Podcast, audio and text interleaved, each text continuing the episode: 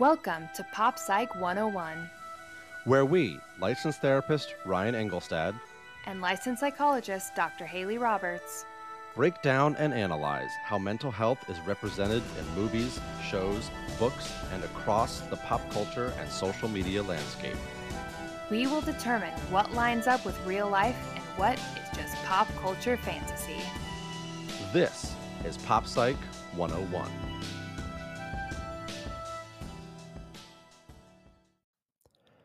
Welcome back to Pop Psych 101. I am licensed therapist Ryan Engelstad here as always with my ghost of Christmas present, Dr. Haley Roberts. Hi. Boo. Hello.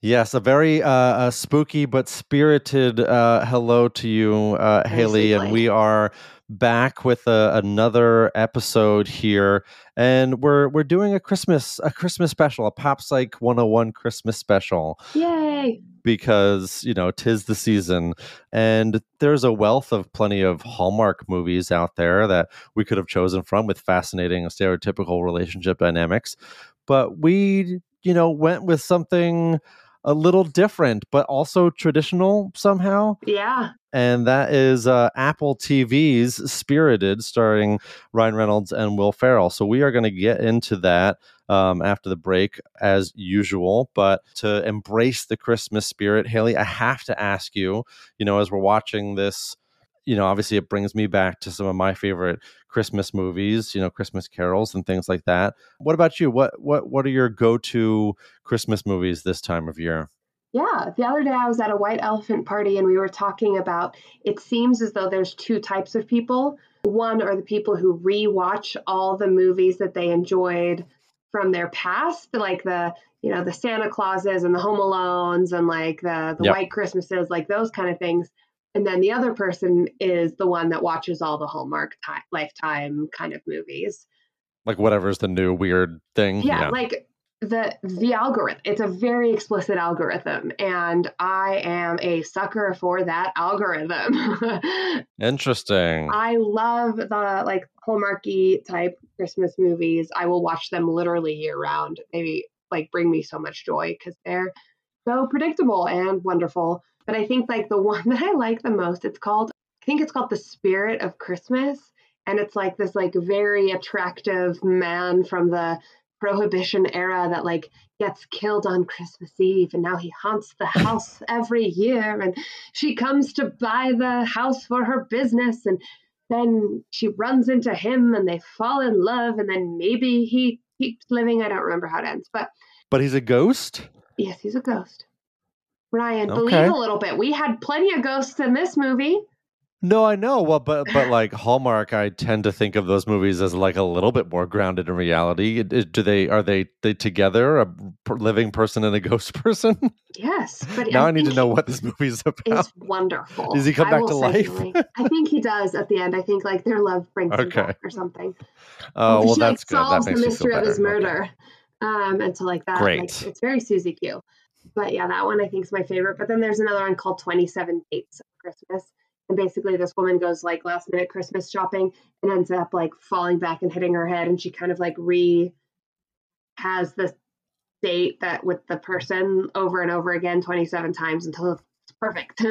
oh, of course. Yeah. So love them both. I'm on board with all those very stupid ones. How about you? What's what's more your type? But it sounds like there's something comforting there for you. Yeah, I mean, yeah. I, you know, I'm sure people will not be surprised to hear that I'm the rewatcher. I'm yeah. the like traditional, like cozy, see the things that I've seen a hundred times before. My go-to ones, uh, ironically enough, is one of the ones is the Muppet Christmas Carol. I don't know why. Something about Gonzo and Fozzie Bear and and Fozzie Bear as as Fozziwig, just like a warm cup of hot cocoa. I love that. I've, I've definitely gotten into periods where I watch like a Christmas story every year. But when you have a kid, you don't realize how kind of dark a Christmas story is, and like, oh, we don't we don't watch that with our five, six, or seven year old uh-huh. as she's been growing up. So then it's become like she loves watching Home Alone with us, so we get really into the Home Alones. That's um, and then I'm also a sucker for like the really old like claymation or like stop motion, like Rudolph the Red-Nosed yeah. Reindeer. Yeah. Yes. Yeah, it's very like the old. Remember ABC Families, like Twenty Five Days of Christmas or whatever. That's kind totally. of what you're talking about. Yep. Yeah. Yes, yes. Yeah, that was all my stuff. Both Grinches, like actually I should say all three Grinches. So the original cartoon Grinch is yeah, great, great and short and sweet. Yeah. Jim Carrey's Grinch is like Fantastic. a little dark but also very good. Yeah. And then the most recent animated Grinch is great. I don't know that. I've if you haven't seen that one, Benedict Cumberbatch is the voice of the oh, Grinch, oh, and it is oh, really good. Seen that one? Okay. And Haley, it's even especially good for us because they do like a Grinch origin story, and naturally he's got like childhood trauma that what is what oh, made him so into the funny. Grinch. Maybe that's what we do next yes. year for our Christmas Maybe. special. Okay. All right, sounds good. But yeah, I mean, you know, it's it's there's there's no wrong way to do it. I think you know you find what what makes you happy and what makes you comfortable and yeah. bring you through the holidays. Yeah, it can be a hard season, so just find the fun stuff. Absolutely. No no judgment here. Whatever no. gets you through, right? Yeah. Yeah, because there's there's plenty of time for trying to change and and and New Year's uh, resolutions and all those sorts of things. Uh-huh. Um, as we're going to get into right after this break with Spirited. Yeah.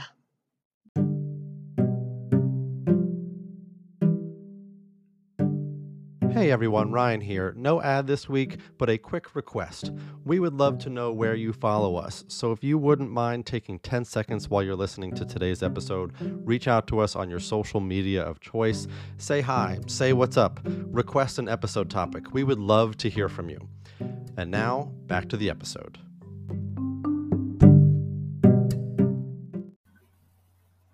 Pop Psych 101 discusses mental health as it is portrayed in pop culture media, and because of this, we often cover sensitive topics that can be triggering for some listeners.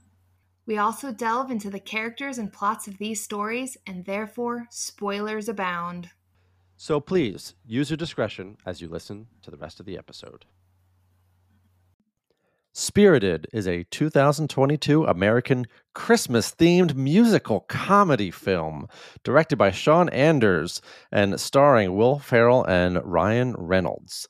A Christmas Carol is it's obviously a modern adaptation.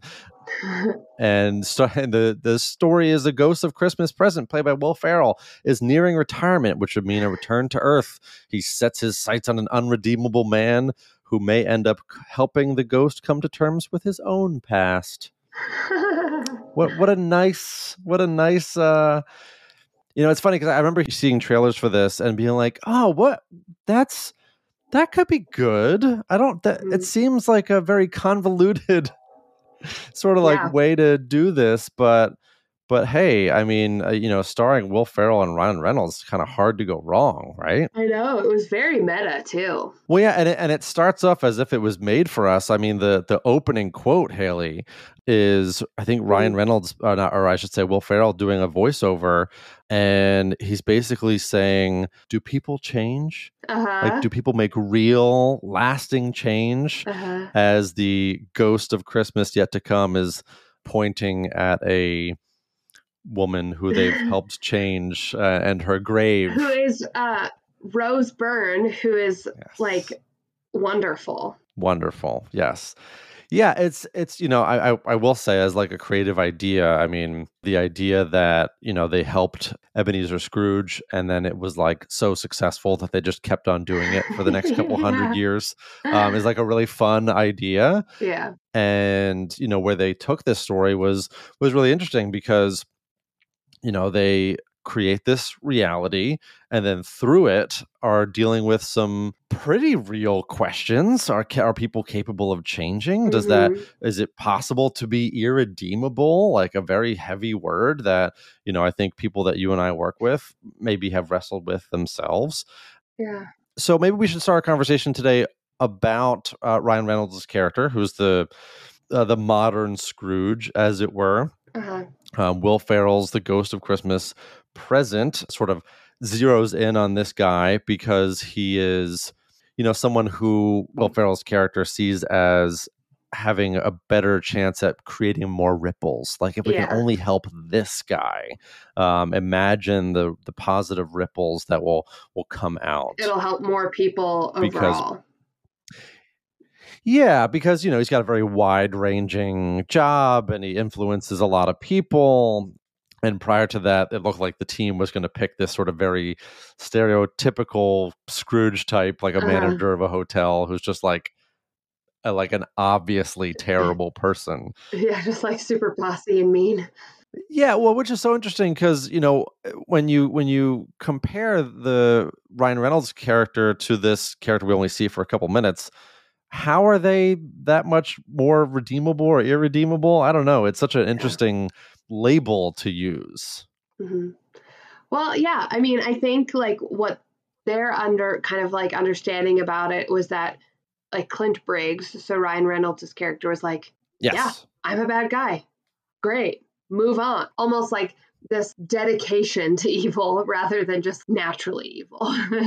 right. And I guess the sort of the implication of the like course of treatment, which is sort of like a fun way to think about the the ghosts of past and present and, uh-huh. and Christmas yet to come like as soon as he's sort of like yeah i get what you're about to do you can show me the all the terrible things I, this is who i am i'm not going to uh-huh. be any different you know i guess that that's their perspective on like someone who's in a way like treatment resistant perhaps uh-huh. immune to whatever they think they can show him that's going to help him change who he is uh-huh. so it's it's interesting in that they kind of set him up as a person who it doesn't matter what insight you share with him he's accepting of being this kind of person. Yeah.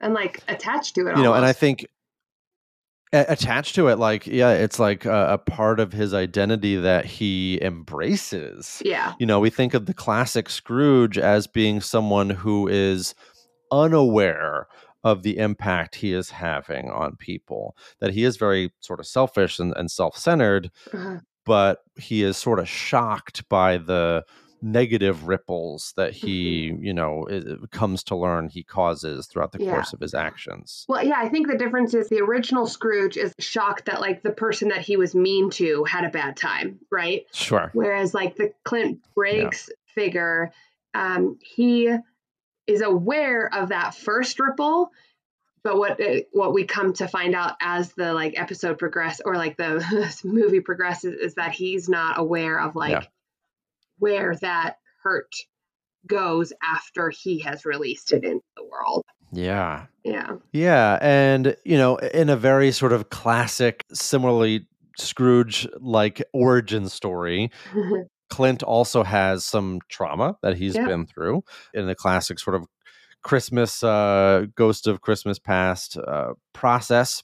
We see a pretty pretty rough upbringing. No dad, it felt like was in the picture. Single mom. Real mean single mom. Yeah, yeah, really unfortunate dynamic that he and his two siblings were having to deal with growing up. Mm-hmm. And and even when Clint revisits some of those experiences, it's just like, you know, yeah, like that sucked, but his his perspective on it was that actually that was one of the best lessons that he ever learned was basically like don't trust anyone like don't yeah. never assume something good's going to happen. Yeah and that's just protective reframing right? Absolutely. so it's it's the thing that people do of um well i didn't like her anyway right mm-hmm. so like mm-hmm. it, yeah. it it didn't bother me anyway because it taught me how to x y and z and it's like okay yes, you may have learned something great about it, or you may have learned that like that's not actually a person that you really liked. However, you can also be really hurt by that scenario too. It doesn't have to be either mm-hmm. or. Yeah. Yeah, and Clint as a let's say as a potential client, you know, if you or I were were seeing him, feels like the kind of person who would be mandated or like strongly encouraged by a parent or spouse or or or boss to like yeah. no you need to do this because yeah. you know this relationship's not working out or whatever yeah. it might be yeah the line that i or like the note that i wrote was this feels like therapy when a person isn't on board um and that yes, explicitly absolutely. came from like when they start the the journey.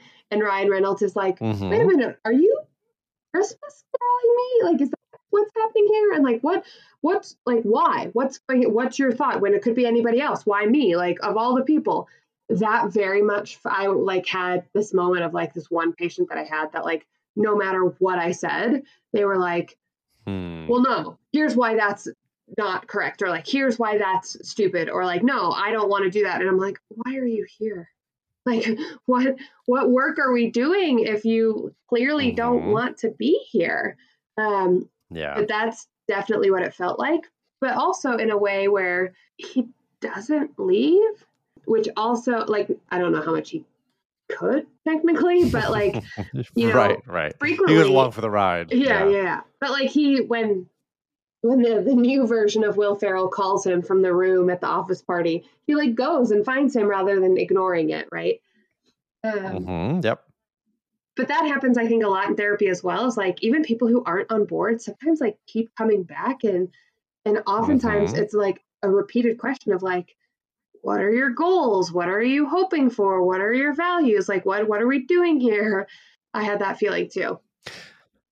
Well, absolutely. You know, it, it, reminded me, you know, when I worked in substance use, obviously we, you know, we would work with people who were mandated. You know, they didn't uh-huh. want to be in treatment, they didn't want to be in therapy, um, but they were required to be there by the law um, for one reason or another. And, you know, you would get very similar thing where it's like, I'm going through my spiel about how treatment's going to work. And, uh-huh. you know, and all they want to talk about is like how the judge screwed them or how uh-huh. the police officer did this or that. And it's basically like, you got the wrong person. Like, I'm not supposed to be here.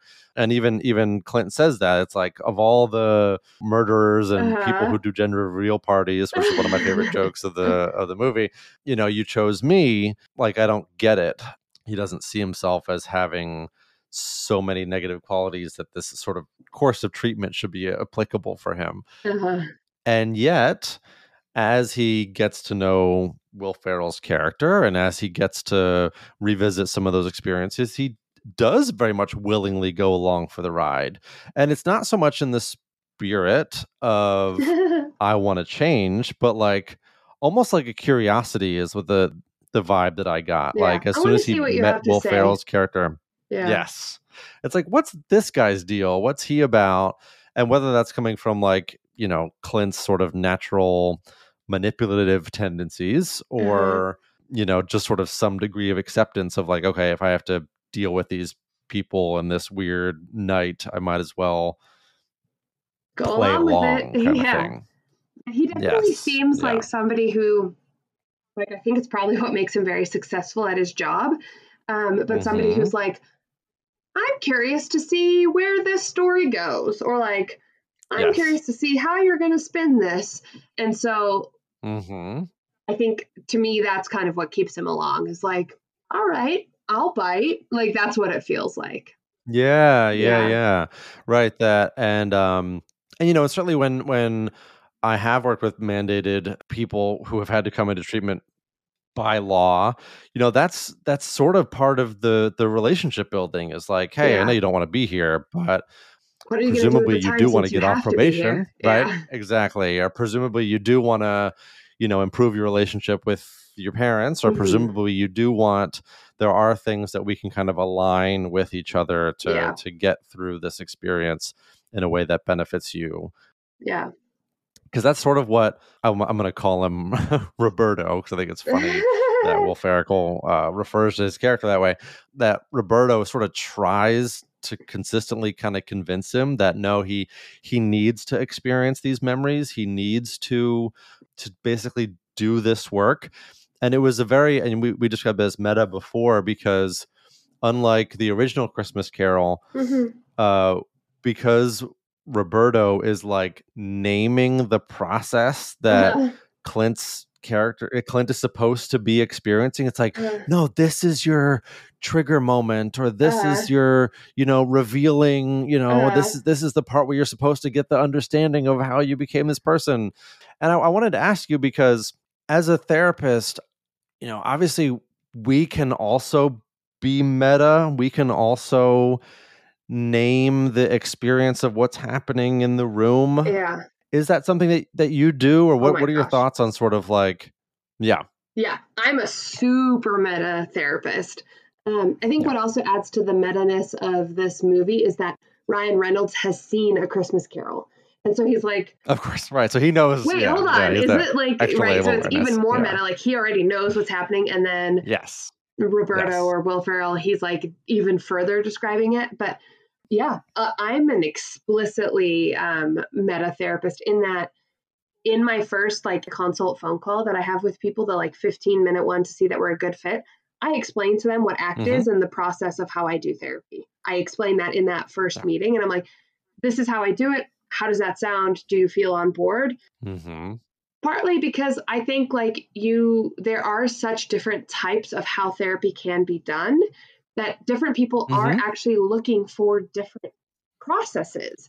So, like, if you're yep. somebody who just like wants to come in and have somebody kind of like acknowledge that what you're going through is hard and and kind of that's it i'm not the therapist for you in that regard mm-hmm. um, however there's plenty of people who are or if you're somebody who wants to come in and you have like this very specific goal of like i want to learn these very specific skills and i want to change my thoughts and i want to i want to get rid of my irrational whatever i'm also not that therapist because i'm not a very like mm-hmm.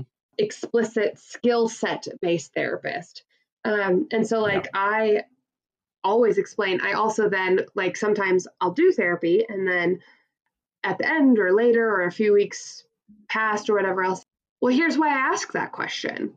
And I kind of explain like this is how this applies to your therapy. Yeah, it's it's really interesting because obviously to your point here, there are very structured versions of therapy. I'm thinking yeah. like EMDR, for example, where we would name and we would even say, you know, similar to what uh, Roberto, or maybe we should call him Ebenezer. I mean, that's who yeah, he actually Scrooge. is, right? With you know, yeah. yeah, Scrooge literally does where he's recalling up certain memories like okay uh, can you bring up xyz and we yeah. go there like cp is like christmas present yeah. yeah. and there are therapeutic approaches where it's like okay you know last last time we left off on this memory and this this feeling or this experience let's go back there let's reorient yourself ourselves to that experience and pick up where we left off. Uh-huh.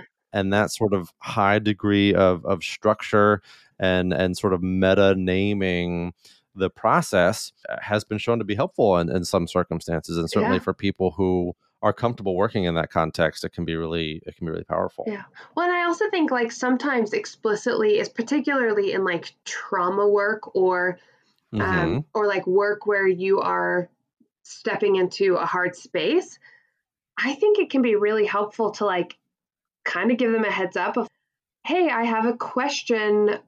I, I'm curious about when your sister died. Do you mind if I explore that with you a little mm. bit? Right? Yep. Sometimes a heads up is kind of needed rather than just being like, so your sister died, huh? Um, like yes. that can be yeah. jarring in a way that can be untherapeutic or which is, mm-hmm. is is what happens in this movie, right? So they they throw the the sister dying eh, like scene on him, and he's like, whoa, whoa, whoa, whoa, no, no, no, no, no, no, and he literally runs. yes, he does.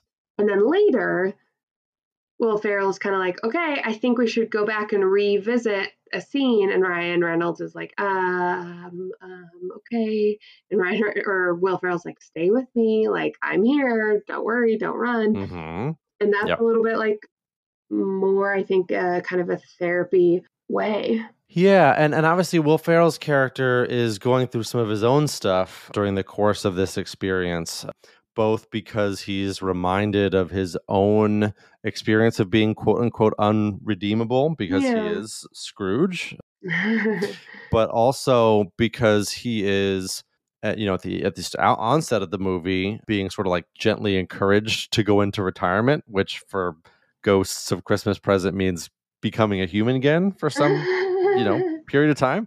And he's sort of resistant to that which i thought was just like a really interesting wrinkle because they acknowledged in the course of the movie that he didn't live very long after it was like three weeks. after ha- yeah after you know having visits from the, the various ghosts and and learning his lesson and and you know changing who he was he lived 3 weeks after this experience and he didn't get to you know really see the it. fruits of his change and his labor. Yeah. yeah. So so there's some something kind of sad and tragic about that. Was that was a really funny joke where he yeah. said like, "Yeah, the leading cause of death back then was January."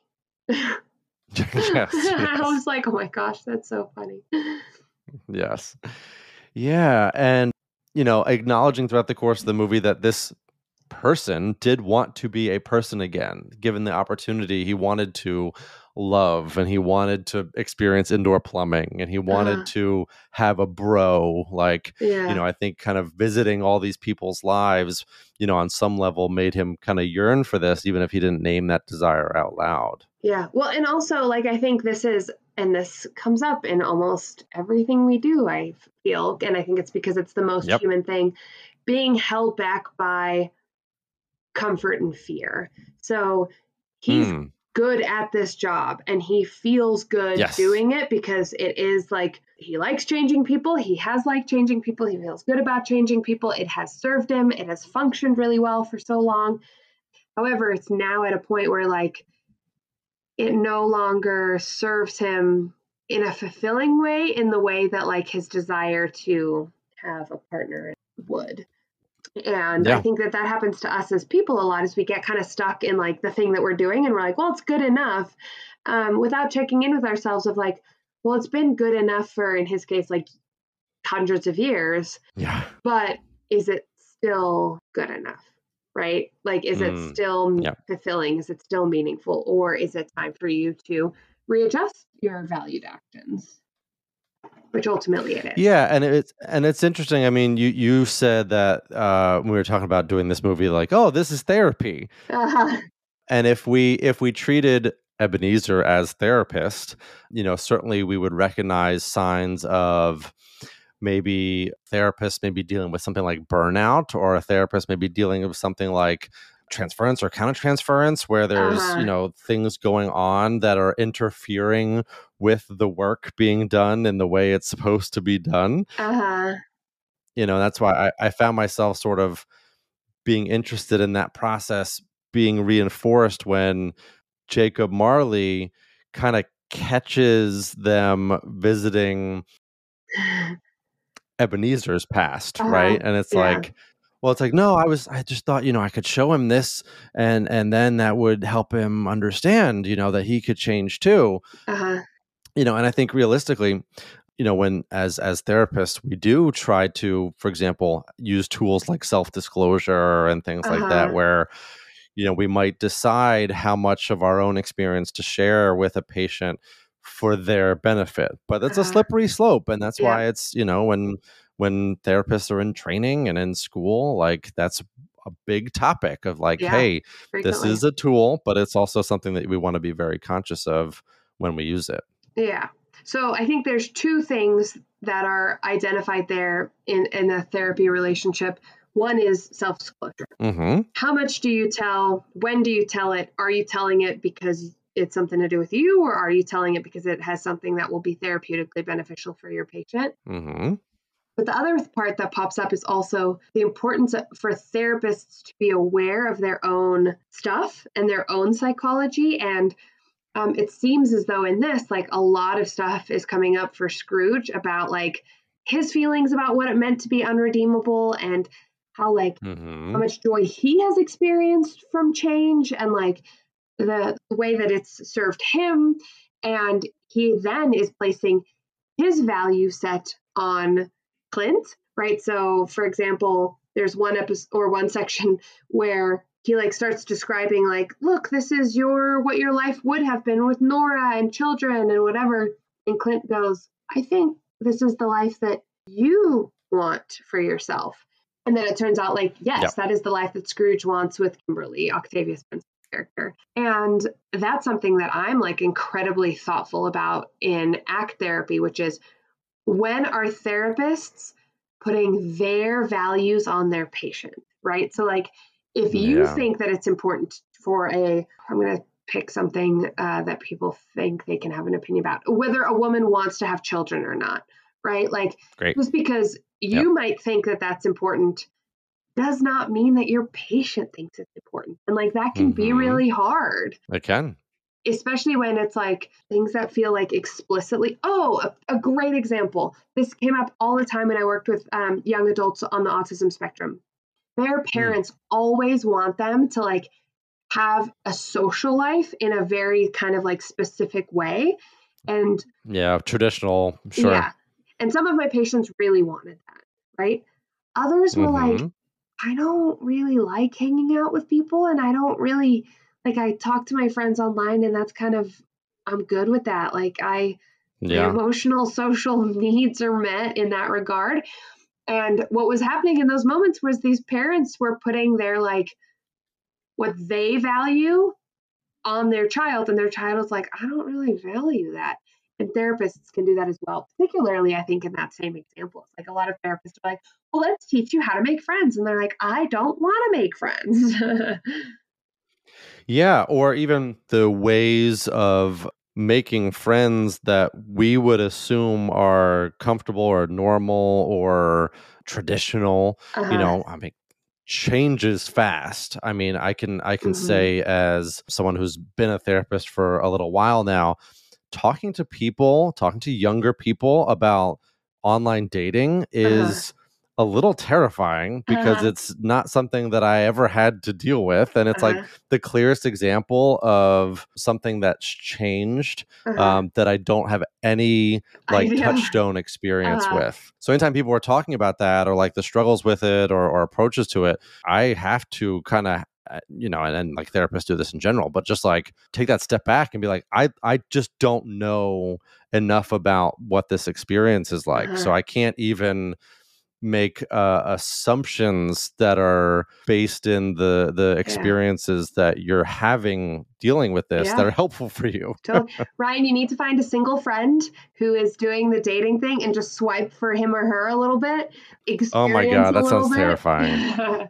well, I think like another like way that it comes up in in like not romantic relationships is I like asked my mom how did people make friends or meet partners when you were my age because i think yep.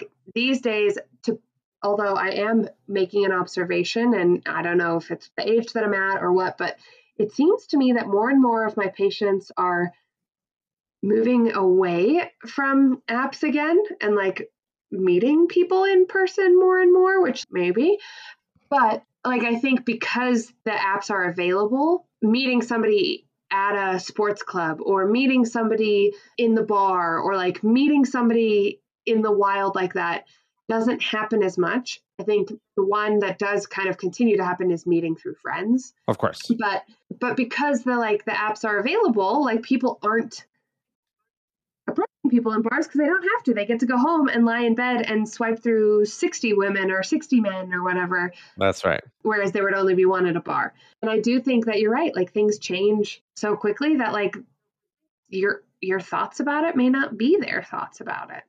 Mhm. Yeah. Yeah.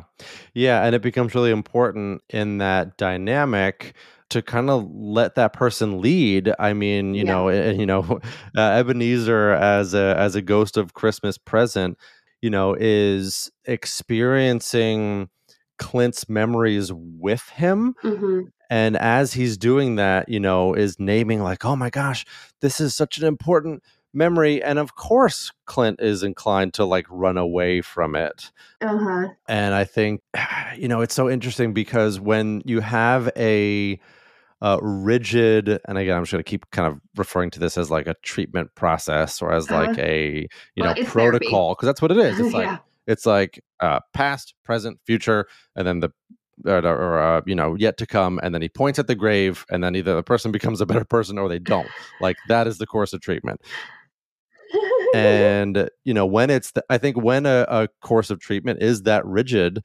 um, when someone is resistant to that it can really uh, like throw a wrench into well what now well it's Which like exactly if we were doing happened. this and now you don't want to do that anymore yeah now what happens um, and we kind of see how ebenezer responds to that which is basically he has his own kind of breakdown and ends up accepting retirement and becoming becoming a real boy, a, a, real old man again. He's like, I'm gonna shower once a month, New York.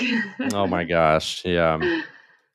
Yeah, and then you know, and then it becomes a very different dynamic, right? Um, and I said before we uh, started recording that it, it, then sort of, in some ways, felt like it took on this sponsor-sponsee relationship where it's like, oh, we're both learning, or we're yeah. both in this process together. Yeah, that idea that you said before we started, yeah. where you said it feels like a a sponsor-sponsee relationship because Scrooge was an unredeemable. Like, I've been through yes. this redemption journey. Mm-hmm. That very much feels like a sponsor sponsee kind of like message. Like, I yeah. have explicitly been on this journey so I can lead you through it. Whereas, like therapists, the journey is more like, I don't have to be on the journey because it's your journey. I'm just here to help you That's right. It. Yeah. Hmm. Yeah, and you know, I think the the sponsor sponsee dynamic, and for people who don't, you know, know anything about what that what that is, you know, in uh, anonymous, whether it's um, Alcoholics Anonymous, Narcotics Anonymous, um, all sorts of groups like that, sort of uh, community support type groups, twelve step groups in particular. Um, sponsors are people who have been through the steps in this case and are ready now as part of that process to then help other people go through that process mm-hmm. and you know in the case of alcoholics anonymous you know maintain sobriety so in this case it is similar because ebenezer was unredeemable was redeemed now is now helping other people through that experience and i think it's is particularly you know and and having worked with people who have gone through aa you know i think there very much is this sort of transference experience where it's like oh if i see someone in the rooms who reminds me of that younger version of me uh-huh. like it becomes something where it's like i gotta talk to that guy yeah um i have to share my story i have to share my experience um or girl or, or woman or whoever yeah. but but that becomes a really powerful part of the sponsor's ongoing recovery because mm-hmm. it's like this helps me reinforce the work that I've done to get to where I am mm-hmm. by, you know, helping you kind of achieve those same results. Well, so it's, it's explicitly powerful kind stuff. Yeah. taught in that process, isn't it? Is like part of your yes. process is then passing it on to the next generation of that's variety. right. Yeah and and similar uh, to you know people when they're going through that 12 step program you know uh, uh, relapse and ongoing uh, struggles is is another part of that experience and we see ebenezer especially as he's reborn retired into the world you know a real person again starts to experience the sort of ups and downs of what it's like being a person again mm-hmm. and even though he has a great night as he says, uh, with Kimberly. Name Kimberly. Yes, Octavia Spencer's character is Kimberly. She's like the executive VP to Clint's business. Mm-hmm. He has a great night, but then he, uh, despite having that great night with Kimberly, just sort of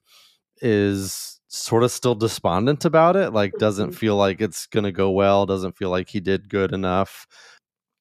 And I think when people have had enough negative experiences, whether it's things like relapses or re-traumatizations, it can be very easy to kind of fall into that sense of helplessness of just like you know it's i'm just going to keep ending up here it doesn't doesn't matter and and i think you know clint very similarly is like um this is who i am mm-hmm. um it sort of becomes part of the identity even when they don't want it to be there's a there's like a over identification or like an acceptance that's unhealthy in a way. It's like over identification with like this is the person that I am.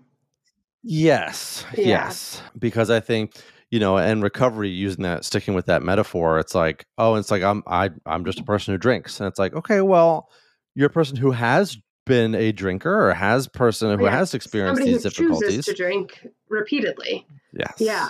Well, right. and I think that like, and that brings us like, back to choice, which is yeah. exactly where they where they go with this movie as well. Yeah. yeah. Yeah, and I think that also is that that question of like, can people change? Is anybody unredeemable? And my thing is like, mm-hmm. Well, it depends. Do they want to redeem themselves? And I think that's kind of what it comes down to. Is so the second question I asked was like, can people change? And they said yes, we are therapists. Yeah. Um, because if you and I yes. didn't believe that people could change, we wouldn't be in the job. Like it just it wouldn't like our, our whole job is to like help people wanting to change facilitate that change for themselves. Mm-hmm. And I think that like Ryan Reynolds' character again, it becomes this. So there's a, this thing whereas like if we as people give up our power, so we kind of like, well, I'm just I'm a drinker, like I can't do anything about it. We don't have to take responsibility for it, right? Like that's right. The universe or or our biology or something gets to to be to blame. But what we also do in that moment is we undermine our ability to play an active role in our lives as well. So we give away positive power as well. And I think that like what I often notice is like a lot of my work is start taking responsibility for your choices. Like start acknowledging that you are choosing to brush your teeth. You're choosing to go to the bathroom. You're choosing to drink. You're choosing to hug your daughter. You're choosing to reach out. Mm-hmm. Yep. That's people are like super on board with that when it's like something that they like that they've done, right? Like they're like, yep, I followed my medical regimen exactly. Like I chose that. I did it. Good for me. When they don't do it, they're like, well, I like I wanted to, but and then they like give their power away to like some force. Yeah. Yeah, and and Clint kind of does that at the at the climax of this movie where he kind of writes off correcting his quote unquote one bad decision as like, yeah, no, I just fixed that thing, but oh, yeah. I'm going to go back to work um, next week and I'm going to keep doing all those things. And he even, I think, one of the sort of greatest displays of of that sort of level of self awareness, while also being stuck in a certain degree of helplessness, is he's like, and I'm just going to rationalize all these things I do again. I'm going to be that same person. I'm going to keep doing these things, and yeah. yeah, I made this one better decision, but I think this is kind of just who I am. And what I felt watching that moment is a little bit of fear on Clint's part that if if I am a better person, then I can't return to that safety of rationalization as easily anymore. Yeah, it's harder. Then I have to deal with that pressure of actually changing and making these decisions on a consistent basis. Well, okay, so that's also what I find happens with my patients all the time is they feel like, well, if I make one change, I may have to make a thousand changes. Sure. And so like the final or like the song right before Clint gets hit by the bus, the like main theme of it is that like a little is enough. And I think that like I love that song because I was like, yes, change starts with a tiny step. However, yeah. I think if we also pair that with Clint saying, like, well, it's just one change, I'm not going to change any of the rest of them, both of these are true. So, like, if you do one good thing once, yes, that's one more than you would have done otherwise. Or let me mm-hmm. say, one valued thing once. That's one more than you would have done before. However, if you don't do it again or like repeatedly or consistently, then it becomes something that you did one time. It doesn't become how you live your life, right? So if you who you are, yeah. If you planted a plant once and it died, you can't. I mean, you can you can say whatever you want, but to to say like, sure. oh, I am a gardener. Okay, yeah, I guess you are a gardener because you have gardened. However, like, are you actively a gardener or did you garden once? Mm, and yep. if you garden once, you're more of a gardener than you would be if you hadn't gardened at all, right? And so yes. I think like really combining those two things of like yeah, if you want to be a gardener, that does require gardening. However, you also get to mm-hmm. decide like maybe I do it once and I never do it again. You get to decide that. Um, and if it's something that you That's want right. in your life, then logic would suggest that it's something that you would want to do repeatedly. And therefore, it starts with one step. Yeah. Absolutely. And for me, celebrating that one step, I think, is something that I emphasize. Yeah. Um, in therapy, I think, you know, because it's more than it wasn't. Yeah. And, and, and not only that, but I think we have a tendency to minimize doing the thing we think we're supposed to do. Right. So if it's like, um, oh, mm-hmm you know, oh, oh, big deal. Like I woke up and and went to the gym this morning. Like that's what a healthy person is supposed to do. And it's like, okay, that that can be true. That maybe that's like that's standard definition of a person that takes care of themselves. But that's also something that you were not doing for yeah. this long period of time for all these different reasons. So it is significant that you went from not doing it to doing it. And I do want to celebrate it no matter how uncomfortable that makes you person that wants to minimize this change. Truly, and I like I almost go even like more extreme than that sometimes where like my patients will kind of be like, "Well, I didn't really achieve anything." And I was like, "Uh you woke up and you got dressed and you went to work and you breathed the whole day and you greeted another person and you came home and had made money for yourself and you had dinner and then you got into bed and got rest. Like you kind of nailed it right? Mm-hmm. Or yep. even if they like didn't have a full day like that, like they got up and they went and like poured themselves a glass of water and then got back into bed. Yesterday you didn't hydrate at all. Nailed it. Right. Like yeah, that's what a mm-hmm. healthy person's supposed to do and you did it. You were Yep. You did a healthy person thing. N- nailing it, right? It's all about like the action. Yes. Um do what it is that you want to be. If you want to be a healthy person, do the healthy person thing. Maybe that means having a glass of water. Maybe that means going to the gym. Maybe that means calling your mom. Like whatever it is. Yeah. Yeah, I wonder um you know if if if therapists were to rewrite the Christmas carol, would we want the ghost of Christmas yet to come to be like the the hand of death and no. here's what bad stuff is going to happen if you don't change your ways or would we want it to be Christmases that are yet to come? Here's how amazing your life could be if you make this change when you wake up tomorrow. Ooh, I don't really like either of those. no, I know, but like if that's yeah, the spectrum and and it. being faced with a future has value where where because you know, I think very naturally, you know, when we're working with people, you know, especially people with anxiety, it's just like, oh, if I just knew what was going to happen, you know, this yeah. year, like I could just put my head down and do those things. So it's like, okay, yeah, knowing what the future would be would make it a lot easier for you to do quote unquote the right thing or or make some of these changes we're talking about. But you know, in the same way that knowing the negative consequences of your actions doesn't totally motivate you to change them mm-hmm. like knowing the supposed benefits of doing the right thing also is not just like automatically motivating no, so certainly not the future part is always a fascinating part of this like story to me well so i i'll give you an example so i have a patient who has ocd and they explicitly will be like yeah i am aware how my life will be different if i am no longer engaging in my compulsions yeah, yeah. I get it. Yep. So if if Ghost of Christmas Future were to be like, this is how your life would look without compulsions, they're like, yeah, no, ish, Sherlock. No kidding. Like, yeah, yeah. I I know. I've thought about it. Right. Yeah. And on the other side, like if you said to them like, this is what your life looks like if you don't give up your compulsions, they're like, yeah, no, I know what hole I'm digging myself right? I'm already there. Yeah. yeah. So I think like it really kind of depends on where the person is at, what it can be. So I think for the Scrooges and the Clints, their characters are not aware of the consequences of their behavior. And so for them, yep. it's chosen of like, this is what you're doing, this is the consequence of your behavior. There are patients yep. who like don't believe that goodness can happen. So they're like, why would I bother to mm-hmm. change?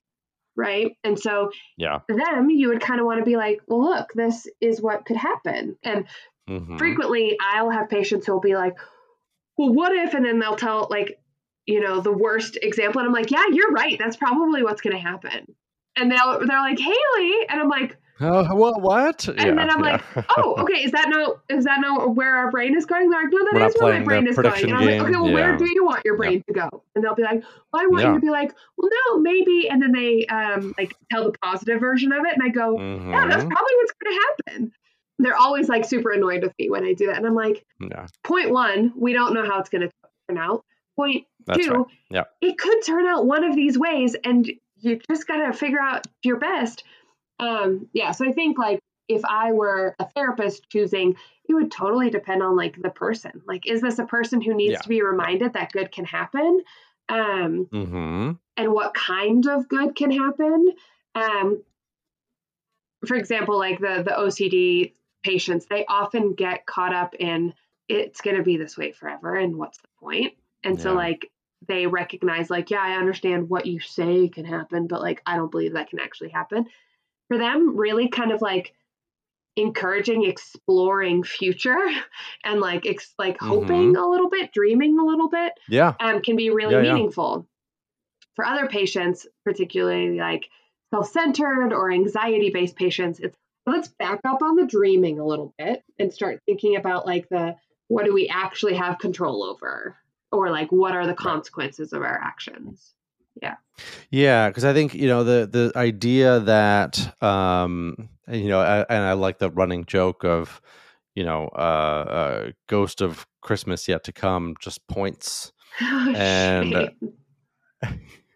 yeah and it's like um there's something interesting there where yeah, so Ghost of Christmas Future, and it's like okay, so as, as, a social worker, we have this very stereotypical tool called the miracle question, uh-huh. right? Where it's the whole idea is imagine a world in which you woke up tomorrow and a miracle has happened. Um, how would you know the miracle had happened? What would be different? What would you notice? What would be different mm-hmm. in your interactions?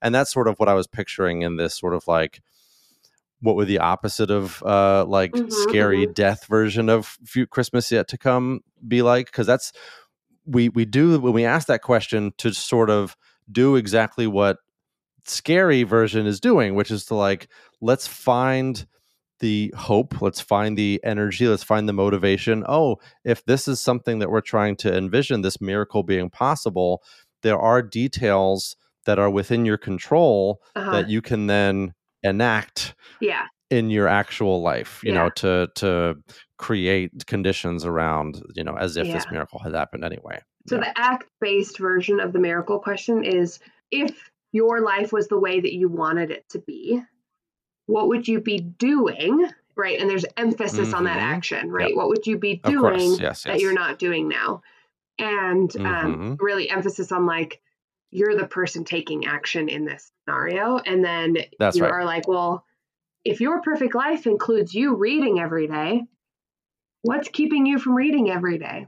And is that worth it? Right. Or what are you doing yep. now that's in the direction of you one day living a life where you read Yeah, and where those questions are, are not necessarily useful is with people like Scrooge, who it's like, what are you talking about? I was doing just fine. Can yeah. I just go back to living my life the way that it was? Mm-hmm and and that's that's where this sort of uh, dynamic breaks down a little bit because if someone is coming to you, it's because they want their life to be different, uh, presumably to some degree than it is mm-hmm. now. Yeah. And the Scrooges and Clints are not having that necessarily that that desire yeah. um, until they are faced with like a very specific negative outcome. In Clint's case, you know, he's given this sort of advice to his niece and unintended consequences really actually dark intended unintended yeah. consequences.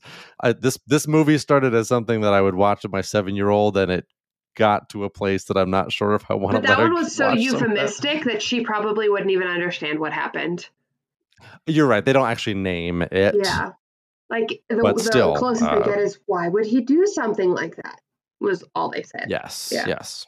Well and my like biggest issue with this movie is that poor niece. First, she loses her mom, and then she has this like weird interaction with her uncle, and then he gets hit by a bus. Like, yep. The trauma of that poor girl, and they just like blow right past it. And it's all because the only they reason he was and, there was because of her presidency run. Like, you don't think she's carrying that with her forward? Like, oh my goodness. Right. And why? You know, it's okay. So, so Clint dies, uh, and then Jacob basically tells him, you know, oh, uh, yeah. uh, your sacrifice wouldn't wouldn't have mattered wouldn't, if you hadn't died. Uh, be valuable basically. without if it didn't have consequences, right? And and you know that that's coming from like a very like puritanical, um, like uh mindset where it's like if you're not punished or if you don't like if there's what value but then it's it's some of that's taken away if he's still able to visit uh Ebenezer and he's able yeah. to visit um Kimberly. But why do we not see him visiting his niece? Is my whole question. Is like, if he's got visiting powers, there's someone out there who would most benefit from this, not you know Ebenezer's two kids that he's had since you became the new ghost of Christmas present. I know, I know, it's very confusing. It almost seems like there's something about that family that can see the ghosts rather than like whatever. But I guess I think it does yeah. seem like Will Ferrell is maybe like invested with his niece a little bit because he was like, did you see that Wren got into the Stanford Masters? That's true. So he's yeah, yeah. So they tried to cover it up for a little bit, where it's like he's following along with her. Or, my brain also still. was like they had to throw in that she was going to Stanford for a Masters because like look, she turned out fine. Which like right, I'm right. sorry, she's okay. Everybody, don't worry about her. Somebody yeah. can succeed academically and still have a lot of stuff going on because their mom and uncle both died yep. tragically. Oh, poor girl. Mm-hmm. My goodness, that's not. Yeah, I know.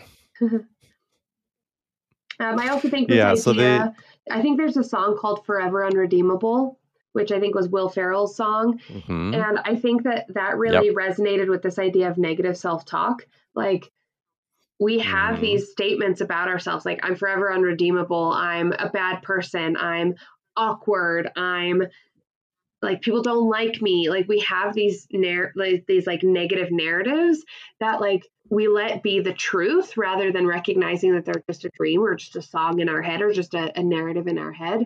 Um, and then we use them to hold us back from like making those explicit changes. Yeah, yeah, it's uh you know they they do a lot you know i mean the between the songs and yeah. the, the morals and this you know the stuff that they're trying to pull from it it's yeah it's it's it was a lot it's overstuffed yeah uh, it's it's yeah. chock full of you know uh lessons and takeaways and and spirits so yeah i mean it's you know look it's it's got substance. It does have some really it asks some really interesting questions mm-hmm. um, and it tries to answer those questions in really interesting unique ways.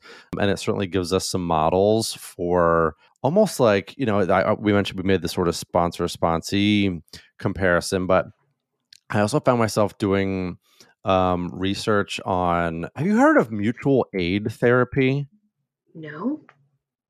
Okay so it's it's it doesn't seem to be like super popular out in the world but it is something that exists and um, it seems to be described in a way in which um, i'm just going to read you from um, what i found while i was doing this research it relies on the power of small groups or peers uh, to support the individual as they gain confidence in their ability to use essentially various coping skills. But the uh, members partaking in this mutual aid therapy, um, there is constant fluidity between the roles of like consoled and counselor. So I, I had to ask you yeah. what you think about this model because I think it's fascinating. Yeah. Because I I also and this is going to be like a, a, long walk to get to this point, but I read an article recently. There's um you know certainly countries uh, especially in africa was this um, story i think it was in the new york times recently where um, they acknowledged just the crazy shortage of therapists and um, like psychologists and psychiatrists in certain um, particularly african countries where it's like uh-huh something like 35 psychiatrists for uh-huh. you know 2 million people or whatever uh-huh. um, so this concept of mutual aid or social aid or um, like village elders sort of doing some of these roles like as therapist uh-huh. i think is a really interesting one and obviously i think you and i would have concerns or caution about exactly how some of these dynamics would play out. But I guess in general, what uh, how does this idea strike you? Yeah, I mean, I think it's great. Um, I just think it's not therapy. So okay, right. So that's yeah. so that's a good clarification. Yes. Yeah. So I think that like support groups and like men's groups, particularly that yep. you don't frequently have like women's groups, but like there's a lot of like support groups like frameworks yeah that like happen and i'm also thinking like if you have a friend group that's all just like very supportive of each other and very open and very vulnerable, like this is what happens, right? Is like Yep, Some days absolutely. it's your turn to be sad and consoled, and other days it's my turn to be sad and consoled. Um, I think in the difference between friendships and these types of groups is I think that there's like an explicit like now like who's holding the conch basically like whose yeah, turn yeah, is it absolutely. to talk. But mm-hmm. I think the benefit well first of all you speaking about them being very popular in Africa um, African culture there's a lot more uh, collaboration and like tribal collectivism that happens mm-hmm. in, in oh, African culture. Yeah, yeah. Um, and so mm-hmm. I think that that almost feels as though like the level of respect and and like honor of each other would be a reason why that would mm-hmm. work explicitly better there than it does here um, oh, in the United no States. Yeah. And I think that like one of the things that really works about therapy is this like explicit difference between friendship and support group and therapist. And I think that they yes. each have a really cool role to play, just as long as mm-hmm. you're like, it's not, you recognize it's not the same thing. It's like a coach and a therapist. Like, yeah. I send some of my teenagers yep. who have ADHD to ADHD coaches. I'm like, I'm not going to sit with yep, you and create it. a plan of how to do this. However, mm-hmm. there is mm-hmm. somebody that will. And if yes, one of us did the other one's job, it like wouldn't work very well. So it's better if you have me one week at them another week and just kind of like use them find what works for you. I think that's what it comes down to. Mm-hmm. Find what works for you. Well, yeah, and and you know, I, I, think part of the reason I was interested in this concept is because certainly there are gaps that need to be filled. You know, whether it's because you don't have that sort of friend group, or because you don't have insurance, you don't have access to therapists, yeah. or you know, know all these different circumstances, and that's why things like um, AA and sponsor sponsee relationships have a lot of benefit. That's why uh-huh. coaches uh-huh. have benefit. Why community organizations and support groups and and village elders and all these different types of uh, relationships can be uh, can serve really important roles mm-hmm. um, while also not explicitly being therapy. So yeah. yeah, so just I think it's important for people to know that there is a ton of different stuff out there. You know, it it often requires a little bit of research and, and kind of digging around, but yeah. um, but you can find stuff if you're yeah. willing to look. Yeah, I agree. Yeah, yeah. Like so why don't we? Uh, yeah. I was gonna say, why don't we put a nice little Christmas bow on this? I love it. So my scale for you, Ryan, is Mm-hmm. My favorite moment in the whole movie. So on a scale okay. from zero to five, Will Ferrell's pointing at the man in the elf costume and saying, "You look stupid." how, how accurate do you feel like this portrayed therapy or mental health or the human experience? Okay, so it's really hard for me to give such a fantastical fictional meta Christmas story any good rating of something that's based in reality. Even the characters are sort of like tropes in their own way. Like he's uh-huh. a modern Scrooge. Like he's uh-huh. just he's a guy, right? Um, that being said, I will try to give it some credit on let's say the change process and some representation on some of the struggles that people experience in navigating some of that. Yeah. so let's say it is uh, i'll try to be like uh, like a generous 2.2 out of 5 for accuracy. Wow. It's not often that you rate lower than me.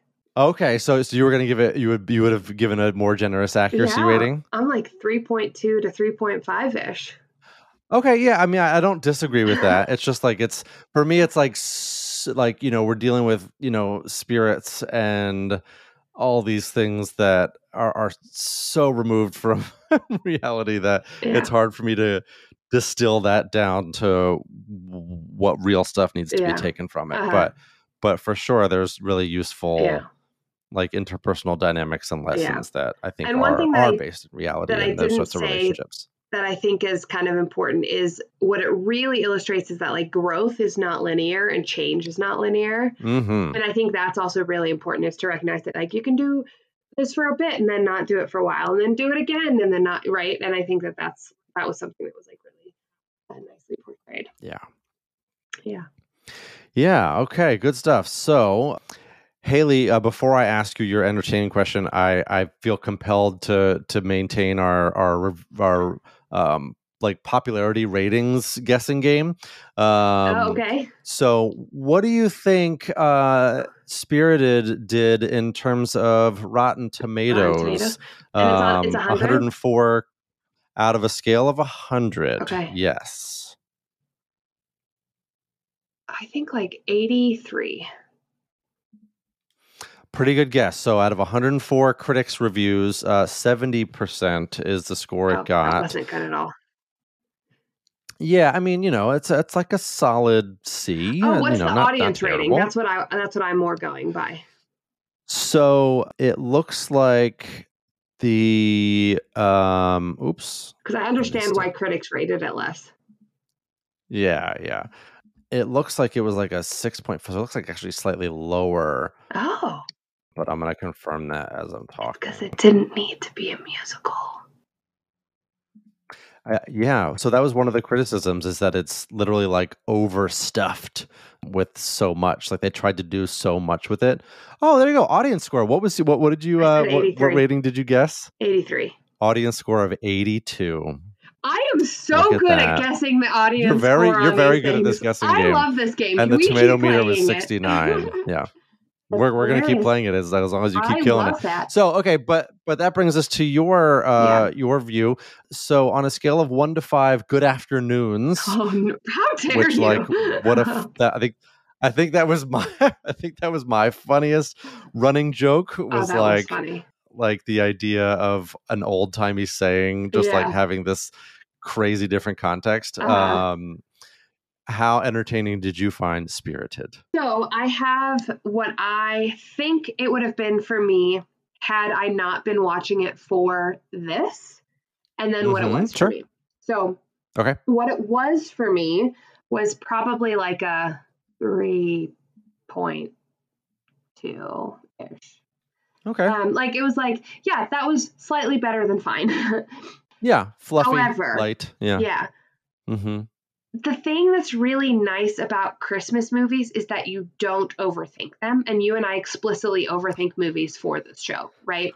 We so, sure do. That's our job. Yeah. Yes. So, like, so this movie, I think, like, if I took out watching it to like tease it apart and like watching it to like explore the pieces of it and like how, what do I think is good about this? What do I think is bad about this? I think I would have enjoyed my blanket and my hot chocolate and I would have watched it and I would have giggled at Will Ferrell pointing to the elf the buddy the elf costume and saying you look stupid. Um like I think I would have plus like Ryan Reynolds is hilarious. He's always so funny. Very enjoyable. Yes absolutely and like that scene where he's like are we doing a Christmas carol? Is that what's happening here? I think I would have loved that scene if I wasn't like, oh, mm-hmm. this feels like someone who's resistant to therapy. Um, yes. and so I think if I had watched it simply for being a Christmas movie, it probably mm-hmm. would have been like a 4.2. Like, I think it would have been like a whole point higher because I. Mm-hmm. Like Saturday night before Christmas, just throwing it on. Yeah, yeah. Like yeah. I think it's fun. It's stupid. It's real dumb, and it's like, mm-hmm. but it's it's yep. really fun. It feels like Deadpool Christmas. A little bit, yes. Yeah. Yes. Which I was like, that's fun. Yeah. And there's a place for that. Yeah. I mean, we, we started out talking about our own favorite Christmas things, and a lot of them are just stupid and silly. And, yeah. you know, my daughter makes fun of how many times uh, the bad guys from Home Alone should have died. Uh-huh. Like she's she's on that level with us of like that would oh. he would be dead. Maybe next year for Halloween she can be Kevin McCallister and you and your wife can be the the two guys who try to break into the oh. house. I would have to be Marv. That would be fun. Yeah, somebody can you know get a an uh, iron, iron like burn on their face. yes. All right, Haley. Well, uh, happy holidays, happy uh, holidays. to to you and to all of our listeners. Thank you all for listening uh, this holiday season and this year, and Thank we you. will come back to you in uh, in the new year in 2023 with lots of more fun things to talk about. Yay! Bye. Bye.